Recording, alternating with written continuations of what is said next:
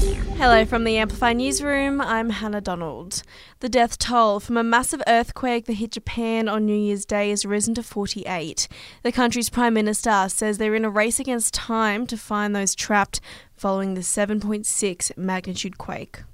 Meanwhile, authorities are trying to work out exactly why two planes were on the runway at a Japanese airport. It comes after five people died in a Coast Guard plane, with hundreds escaping a passenger flight that burst into flames overnight. Transport Ministry officials says there were no problems of engine or other problems on the Japan Airways flight. A tragic spate of drownings at the start of 2024 has lifesavers asking everyone consider their options around where they choose to swim. Victims have been aged from 4 years to 70 plus and include swimmers, fishermen, and people on boats. Shane Daw from Surf Lifesaving Australia says rescuers also need to think before taking action. If you have to get in the water, please take a flotation device with you. And we know that for nearly 97% of the bystander rescues where someone has drowned as a result of it, they didn't take any flotation device with them. Bananas are the top food choice for Aussies wanting to lose weight, according to 10 years of data from the CSIRO's Total Wellbeing Diet. The government agency says 900,000 have been snapped up by people completing the program, while walking outdoors is the most popular form of exercise. Research scientist Gilly Hendrie says the need for weight loss has never been more important.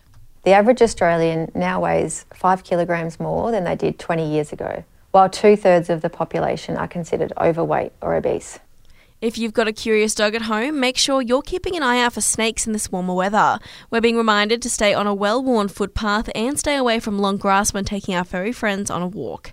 RSPCA ACT CEO Michelle Robertson says it's important to be familiar with what to do if the worst happens.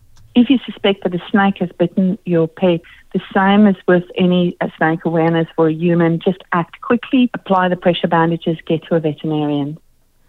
If one of your New Year's resolutions is to head to the gym, we're being urged to reflect on why we're there and to have a solid plan. Justin Martino from Club Lime says it can help you have a more productive gym session and yield better results.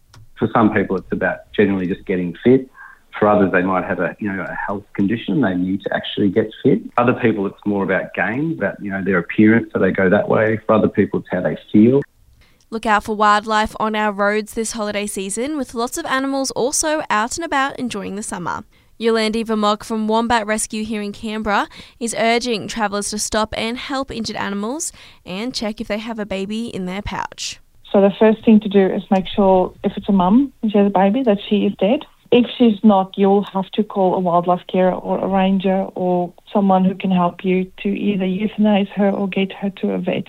And David Warner's final test has been marred by the theft of his baggy greens.